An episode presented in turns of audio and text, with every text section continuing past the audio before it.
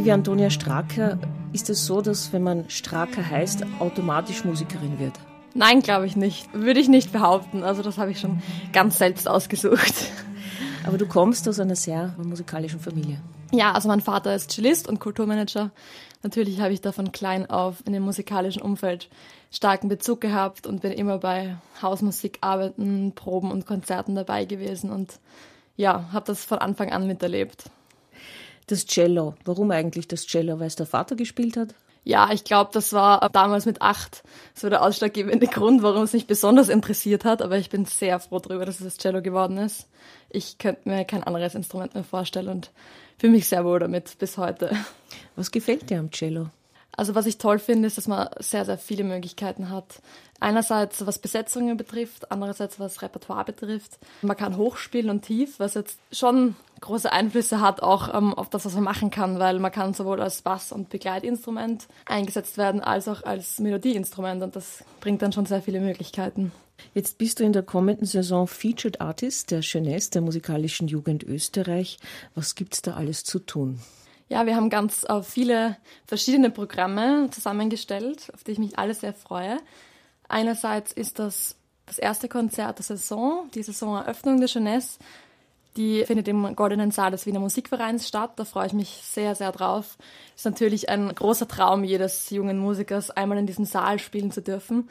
Und ich habe die große Ehre, dass ich noch dazu das Dvorak Cello Konzert spielen darf, was wirklich eines meine absoluten Lieblingsstücke ist. Das ist eines der Highlights der nächsten Saison. Andererseits darf ich auch Kinderkonzerte spielen. Einerseits im Cinello-Zyklus zusammen mit einer Tänzerin. Da freue ich mich auch sehr drauf, weil ich finde, dass es immer was ganz Besonderes ist, mit Kindern zu arbeiten. Die geben einem wirklich das ehrlichste Feedback überhaupt. Andererseits werden wir ein Konzert spielen, das sich mit Baby ins Konzert nennt. Das ist für ganz, ganz kleine Kinder bzw. Babys, die mit ihren Eltern ins Konzert kommen.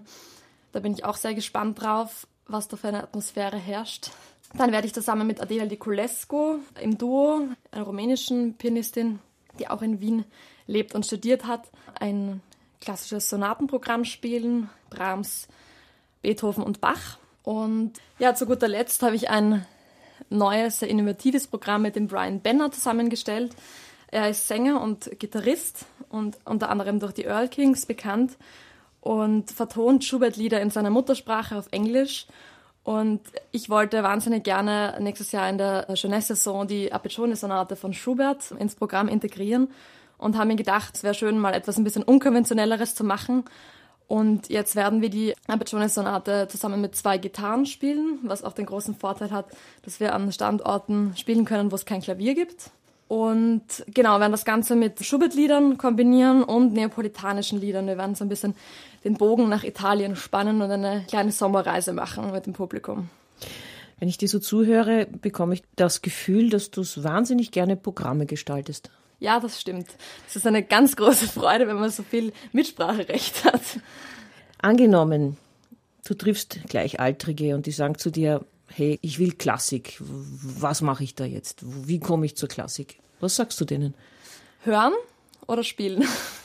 Also ich finde, gerade in Wien gibt es ein wahnsinnig großes Angebot an tollen Konzerten. Da kann man auch ganz spontan mal ins Konzert gehen. Ich habe oft das Gefühl, ich kann mich gar nicht entscheiden, wo ich hin soll. Konzerthaus, Musikverein oder wo auch immer. Viele andere kleinere Veranstalter, die es natürlich auch in Wien ganz viel anbieten. Also da äh, gibt's eigentlich immer was zu hören. Oder man geht gleich auf die Uni zu Gleichaltrigen, da gibt's auch immer ganz viele Angebote, wo man zuhören kann. Und wir Studierenden freuen uns natürlich sehr, wenn wir Gleichaltrige treffen, weil äh, die nichts mit klassischer Musik direkt zu tun haben. Auf das wollte ich auch hinaus, diesen Zugang zu schaffen oder überhaupt einmal die Möglichkeit, es kennenzulernen. Ja, also ich glaube persönlich, dass es sehr wichtig ist, das schon im Kinderalter zu machen. Deswegen ja, hat die Jeunesse auch große Vorteile und viele Angebote.